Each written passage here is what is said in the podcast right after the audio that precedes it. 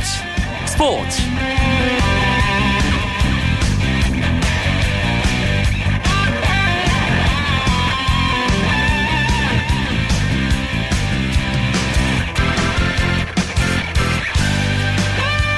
안녕하십니까. 목요일 밤 스포츠 스포츠 아나운서 이광용입니다.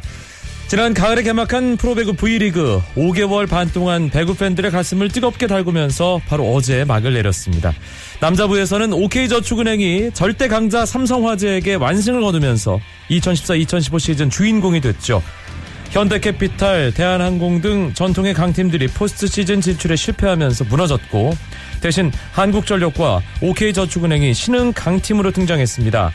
코트에 반란이 있어 더 재밌었던 이번 시즌 프로배구, 정연숙의 스포츠 다이어리 시간에 결산해드립니다. 목요일에 해외 축구 이야기 시간에는 반환점을 돈 유로 이천십육 지역 예선 이야기 준비했습니다. 먼저 프로야구 경기 상황을 비롯한 주요 스포츠 소식 정리하면서 목요일 밤 스포츠 스포츠 힘차게 시작합니다.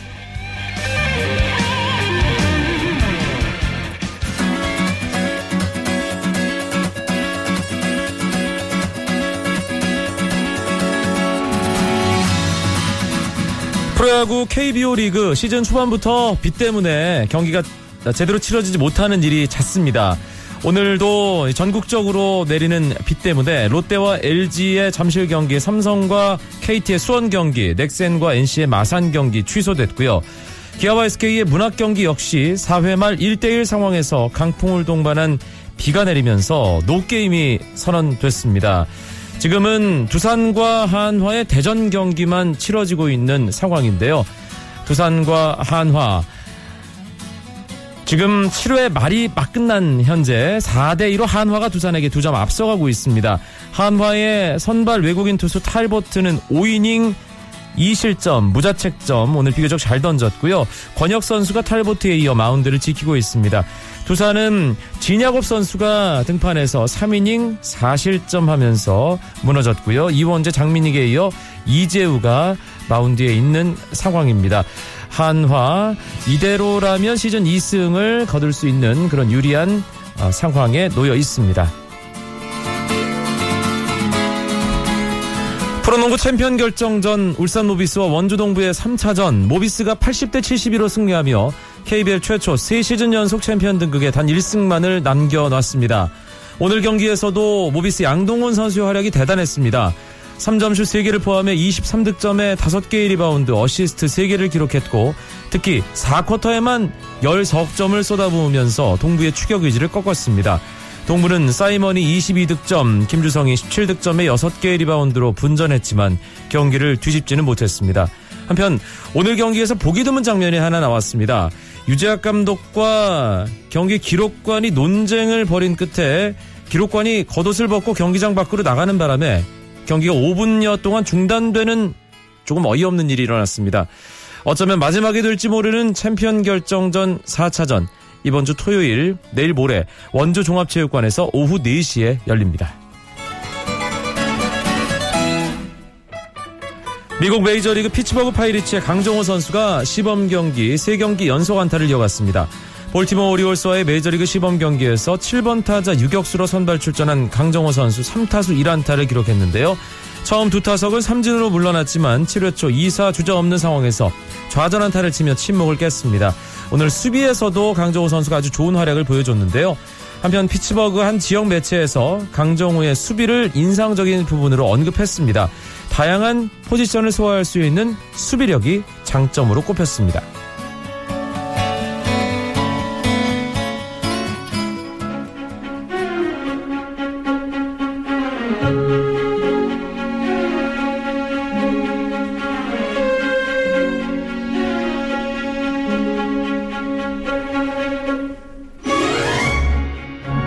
스포츠계의 따끈따끈한 화제들을 짚어보는 시간, 정연숙의 스포츠 다이어리입니다. 케이비에스 스포츠 취재부 정연숙 기자 연결되어 있습니다. 안녕하세요.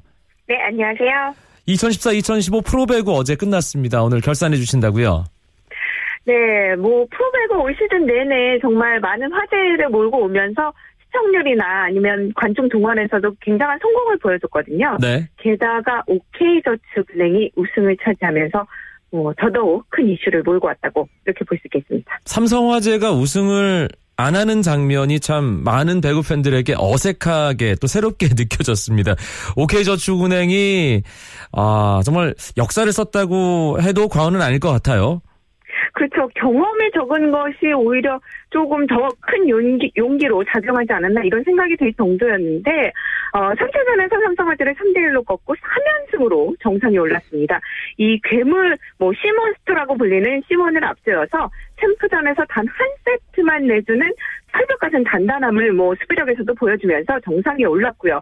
지난 시즌 창단했잖아요. 오케이저축은행이. 네. V리그에 뛰어든 지 두 시즌 만에 이런 쾌거리를 이뤘다고 볼 수 있는데 사실 지난해에는 김세진 감독이 이 승만 해보자 뭐 이런 소박한 목표로 시작해서 일곱 개 구단 가운데 육 위에 올랐었거든요.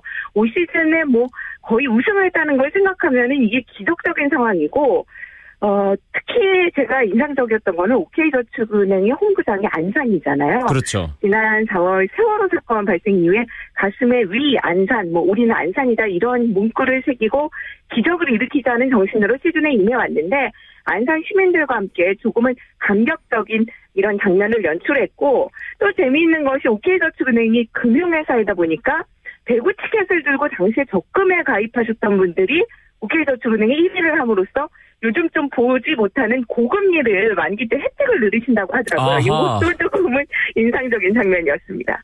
삼성화재가 챔피언 결정전에서 패하긴 했지만 정규 시즌 그래도 역시 삼성화재다 이런 평가를 받으면서 우승을 차지했잖아요.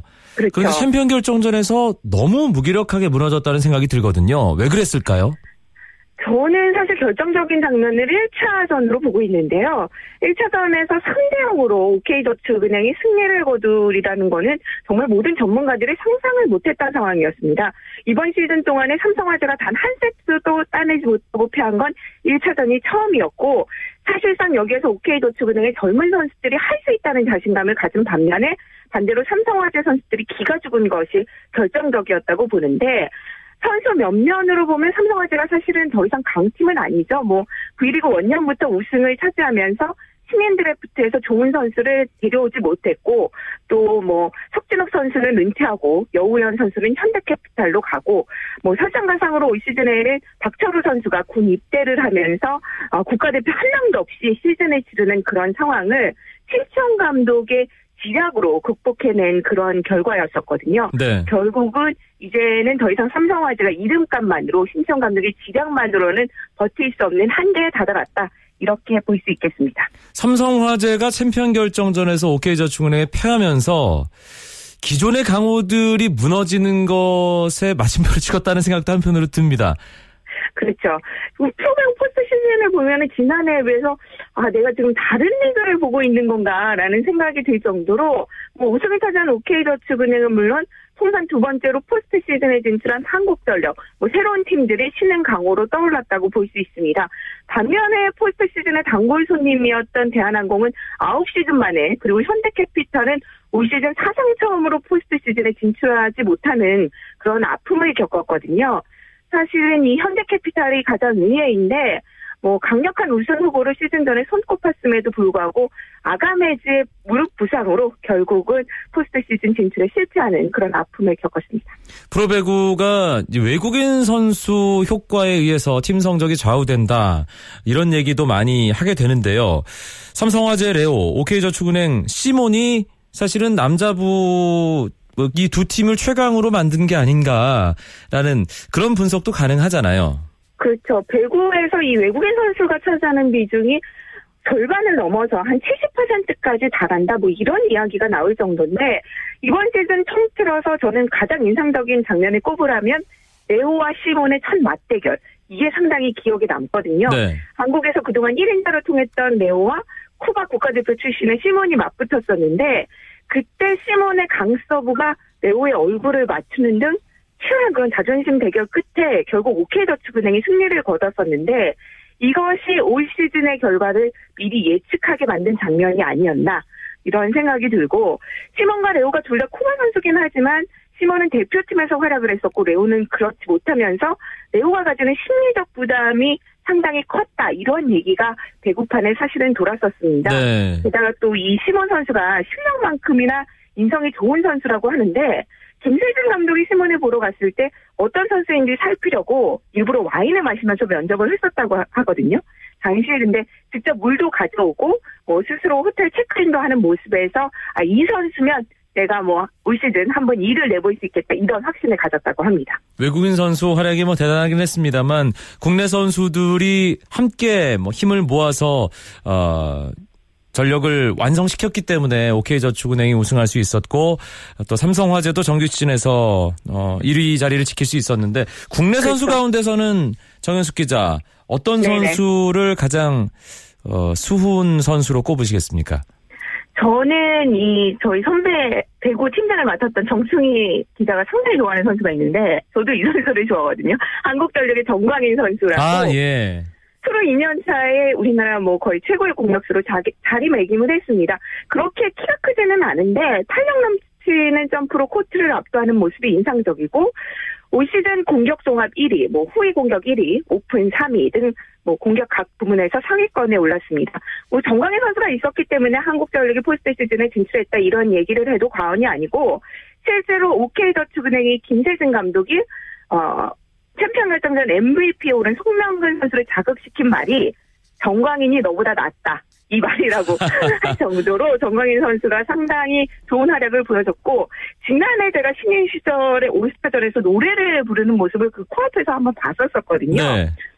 이 선수가 노래도 잘 부르더라고요. 목에 아. 피트를 세우면서 그 생목으로 열창을 하는 모습, 뭐 그런 모습이 배구에서 초원을 불사르는 모습까지 연결이 됐다. 뭐 이렇게 볼 수도 있겠습니다. 네, 전광인 선수 참고로 저희 화요초대석의 주인공으로 등장을 했습니다. 저희가 선수 보는 눈이 있어서 예, 예, 초대를 했었는데 어, 오늘 그 배구 팬들이 깜짝 놀랄만한 놀랄만한 소식이 하나 전해졌습니다. 현대캐피탈 신임 감독 최태웅이라는 그렇죠. 이름이 등장했어요. 네, 어우, 저도 정말 예상치 못했던 카드인데, 현대캐피탈이 말씀드렸다시피 올 시즌 최악의 성적표를 받아들였잖아요.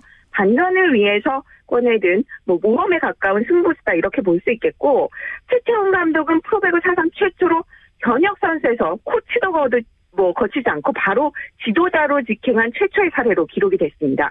뭐, 그만큼 최태웅 감독이 선수들의 신망도 두텁다는 평가를 받고 있는데, 음, 최태웅 감독의 선임 배경에는 결국은 김세진 감독이 큰 역할을 했다고 볼 수 있겠죠. 네. 아무래도 이 년 만에 오케이저축은행을 우승으로 올려놓으면서 젊은 감독도 성공이 가능하다 이런 인식을 심어준 게 컸고 그 밖에 뭐 한국전력은 신영철 감독과 이 년 재계약에 성공을 했고요.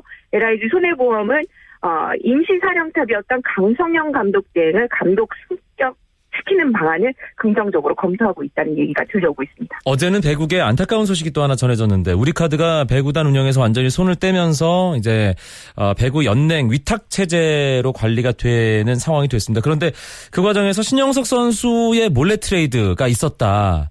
네네. 이 부분은 조금 씁쓸하거든요.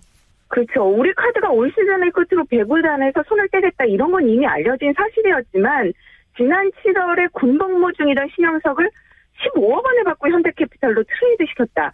이것이 뒤늦게 알려졌습니다. 그 돈으로 구단 운영비를 충당해오다가 이 년 만에 배구단 운영을 포기해야 하면서 이것이 사실은 절차적으로는 문제가 없어요. 그렇지만 도덕적으로 강만수 감독도 모르게 이적이 진행될 정도로 상식밖의 행동이었다. 이런 평가가 지, 지배적입니다. 뭐 최소한의 상도덕을 지키지 않으면서 프로배구판의 질서를 어지럽힌 그런 뭐 상황이 됐는데 우리 카드가 신용불량 구단이다. 뭐 이런 낙인까지 받으면서 배구계에서 떠나게 됐습니다. 알겠습니다. 이천십사 이천십오 프로배구 남자부 중심으로 한 시즌 정리해봤습니다. 정연숙 기자와 함께했던 스포츠 다이어리였습니다. 고맙습니다. 네, 감사합니다. 쳤다하면 홈런이고 슛 골인이고 각본 없는 한편의 드라마 그것이 바로 그것이 바로 손에 잡힌 우승 트로피 목에 걸린 그 배달 너와 내가 하나 되는 그것이 바로 그것이 바로 그것이 바로 꿈꾸던 스포츠 케이비에스 일 라디오 이광용의 스포츠 스포츠 목요일 스포츠 스포츠 어김없이 해외 축구 이야기 함께합니다. 목요일의 남자 박찬아 케이비에스 축구 해설위원 나왔습니다. 어서 오세요. 네, 안녕하세요. 오늘은 유로 이천십육 지역 예선 이야기로 함께 할 텐데, 일단 오 라운드가 치러지면서 반환점을 돌았습니다. 고전을 계속하고 있는 강팀도 있고 예상 밖의 선전을 보이는 팀들이 나오면서 예, 뭐 끝까지 가봐야 알겠습니다만 참 재밌습니다. 네, 이번 대회부터 스물네 개국으로 참가팀이 늘어났거든요. 그렇죠. 그러면서 기존의 강호들을 좀 견제하는 세력들이 아마 이번 예선에는 조금 더 힘을 내고 있는 것 같습니다. 아무래도 그 전에 열여섯 개국일 때는 가능성이 조금 희박했었던 국가들도 아, 조금만 잘하면 나갈 수 있다라는 그런 확률이 생기다 보니까 아마 경기에 임하는 모습도 많이 달라지고, 그리고 유럽 역시도 강팀과 약팀 간의 격차가 많이 좁아진 모습이죠. D조가 재밌습니다. D조가 지금 현재 세계 최강인 독일이 속해 있는 또 월드컵 우승국이기도 한 예, 독일이 D조인데 지금 조 일 위가 독일이 아니에요. 네, D조는 승점 십일 점에 폴란드가 선두입니다. 폴란드가 십일 점이 된 것은 아무래도 지난 시월에 있었던 독일과의 맞대결에서 승리한 덕분이라고 볼 수가 있는데요. 그러면서 독일이 십 점, 스코틀랜드가 십 점. 그래서 뭐 독일도 선두가 아니고요. 아일랜드도 사 위인데 승점이 팔 점이에요. 그래서 앞으로 있을 경기가 훨씬 더 중요하고요. 독일은 구월부터 폴란드, 스코틀랜드, 아일랜드 이렇게 삼 연전을 치르게 되거든요. 이제 당장 다가오는 여름에는 지브롤터와의 경기는 아무래도 좀 쉽게 갈 수 있다고 보면은 구월부터 간의 경기가 뭐 독일에게는 아주 중요한 일전이 되겠습니다. 총 아홉 조로 어, 지금 구성이 되어 있는데 유로 이천십육 예선이 마지막 아홉 번째 조 I조도 상당히 혼전이라고 해야겠네요. 그렇습니다. A조는 포르투갈이 구 점, 덴마크가 칠 점, 알바니아도 칠 점, 세르비아가 사 점 이렇게 경쟁을 하고 있습니다. 아르메니아는 승점 일 점이라서 지금으로 봤을 때는 뭐 탈락이 어느 정도 기정사실화된 듯한 모습인데요. 포르투갈도 승점 육 점으로 불안한 상황이었습니다. 뭐 이 팀도 뭐 계속해서 스트라이커가 나오지 않으면서 고민이 많은 팀이죠. 아, 그런데 이번 세르비아전에서 승리하면서 귀중한 승점 석 점을 챙겨갔고요. 어, 그러면서 승점 구 점이 됐죠. 네, 우리가 상당히 관심을 갖게 되는 나라가 또 네덜란드잖아요. 히딩크 감독이 월드컵 이후에 감독을 이제 맡으면서 네덜란드가 과연 이 유로 이천십육 러시아 월드컵에서 어떤 성적을 거둘지 많은 국내 축구 팬들이 궁금해하는데, A조에서 계속 고전하고 있는 네덜란드, 이번 A매치 기간 동안 터키와 일 대 일 무승부 기록했죠. 네, 네덜란드에게는 이번 예선이 어떻게 보면 정말 중요한 경기였는데요. A조는 현재 체코, 아이슬란드, 네덜란드, 터키 이렇게 경쟁을 하고 있습니다. 라트비아와 카자흐스탄도 있는데 이 두 팀은 전력 차이가 좀 나고 있는 상황이라서 네 팀이 이제 두 장의 직행 티켓을 놓고 다투고 있는 상황이거든요. 어, 다섯 번째 경기 결과까지만 말씀을 드리면 체코가 십삼 점, 아이슬란드가 십이 점, 네덜란드가 칠 점, 터키가 오 점이 됐습니다. 네덜란드가 다시 터키에게 승리하지 못하면서 승점을 한 점밖에 추가를 못했는데요. 홈에서 역시 터키 상대로 이기지 못하고, 그리고 지난 다섯 경기에서 이 승 일 무 이 패로 어, 지금 상황이 좋지 않은 데에 대해서 뭐 연일 비판의 목소리가 뭐 높아졌는데, 그래도 스페인과의 평가전에서 이 대 영으로 이겼거든요. 네. 그러면서 히딩크 감독이 조금 변할 수도 있는 그런 가능성을 내비쳤습니다. 그런데 사실 스페인과의 경기는 친선전이었고 터키와의 경기는 유로 이천십육 진출권이 걸린 중요한 예선 경기였는데 오히려 터키와의 경기에서 좋은 결과를 얻었어야 되는 게 아닌가라는 생각도 들고요. 네, 근데 네덜란드가 예선전 경기 기록들을 보면은 대부분의 점유율이 높아요. 그런데 빈공 속에서 득점을 많이 하질 못하고 어, 승리하질 못하거나 뭐 패하거나 이런 경기들이 많아지고 있습니다. 이번 터키와의 경기는 뭐 반페르시라든가 로번 같은 선수들이 없어서 전력적인 누순도 분명히 있었는데요. 히딩크 감독이 굉장히 쉬운 길을 좀 어, 돌아서 가는 그런 느낌이 있습니다. 실례로 이번 터키와의 예선전과 스페인과의 평가전의 라인업을 보면은 중요한 라인업들이 많이 바뀌어 있거든요. 특히 미드필더의 조합이 변화가 있는데요.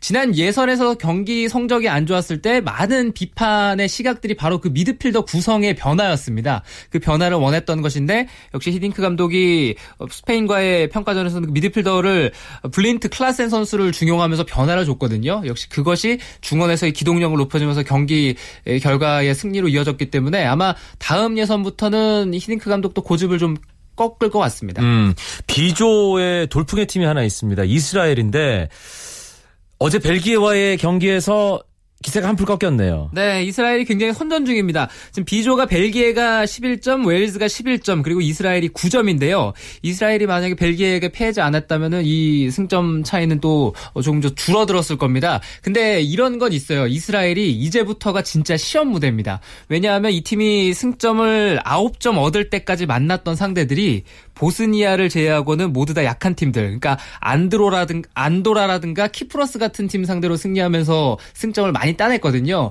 그러니까 이스라엘은 초반에 일정이 좋았고요. 이제부터 강팀들 만나서 이제 승점을 얼마나 획득하느냐죠. 다른 조는 강팀들, 뭐 우리가 월드컵에서 유로에서 자주 만나게 되는 어, 축구 를 잘하는 나라들이 대부분 순항 중이라고 해야겠죠. 그렇습니다. 대부분 뭐 월드컵에서 볼 수 있는 유로에서 자주 만났던 팀들이 순항을 하고 있습니다.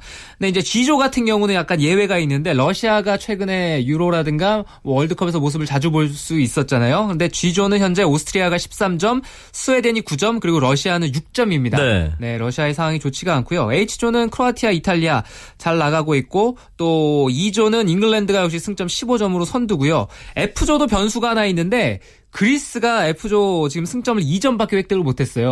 네, 근데 선두는 루마니아거든요. 십삼 점, 그리고 북아일랜드가 십이 점, 헝가리가 팔 점. 이런 승점을 생각해보자면 그리스의 그 연속적인 이 메이저 대회 출전이 여기서 멈출 가능성이 커졌습니다. 사실 F조는 그리스가 조추첨 딱 됐을 때 아, 잘 됐다라는 얘기를 할 법한 그런 나머지 국가들 구성인데 그리스가 승점이 이 점밖에 없다는 건 조금 믿기지 않는 정도의 결과인데요. 네, 비슷비슷한 팀들이 많이 있었으니까 그리스로는 자신감을 가졌을 텐데요. 그리스 역시도 그동안 해왔던 축구가 이제 서서히 좀 내림세로 치닫는 것 같죠. 알겠습니다. A매치 주간이 마무리됐습니다. 이번 주말 각국 리그들 재개되는데 이번 주말에 열리는 해외 축구 경기 가운데 관심을 모으는 경기들 꼽아주시죠. 네, 재밌을 경기는 두 경기가 있습니다. 토요일 날 아스널과 리버풀이 경기를 하고요. 그리고 일요일 새벽에 독일의 클래식 더비라고 하는 대여 클래시코가 있죠. 도르트문트와 바이에른 뮌헨의 경기가 있습니다. 네, A매치를 마치고 소속팀으로 복귀한 우리 유럽파 선수들 어, 이번 주말 활약도 기대가 되죠. 네, 대표적으로 손흥민 선수가 친정팀인 함부르크를 상대하고요. 그리고 기성용 선수는 헐시티와 경기를 합니다. 브레멘과 마인츠의 경기까지도 어, 지켜보시면 재밌을 것 같습니다. 네, A매치에서는 사실 시원한 경기력을 보여주지 못했는데 소속팀에서 다시 컨디션을 끌어올려서 이제 곧 다가오는 러시아 월드컵 예선전에서 우리 대표팀 선수들 좋은 활약 보여줬으면 좋겠습니다. 목요일 밤의 해외 축구 이야기 박찬아 케이비에스 축구 해설위원과 함께했습니다. 고맙습니다. 감사합니다. 내일은 재미있는 국내 축구 이야기 준비해서 아홉 시 삼십오 분에 찾아뵙겠습니다. 프로야구 두산과 한화의 경기, 아직까지 한화의 리드 상황 이어지고 있습니다. 저는 아나운서 이광용이었습니다. 고맙습니다. 스포츠 스포츠. As the sun goes down in front of me, reminds me where I wanna be.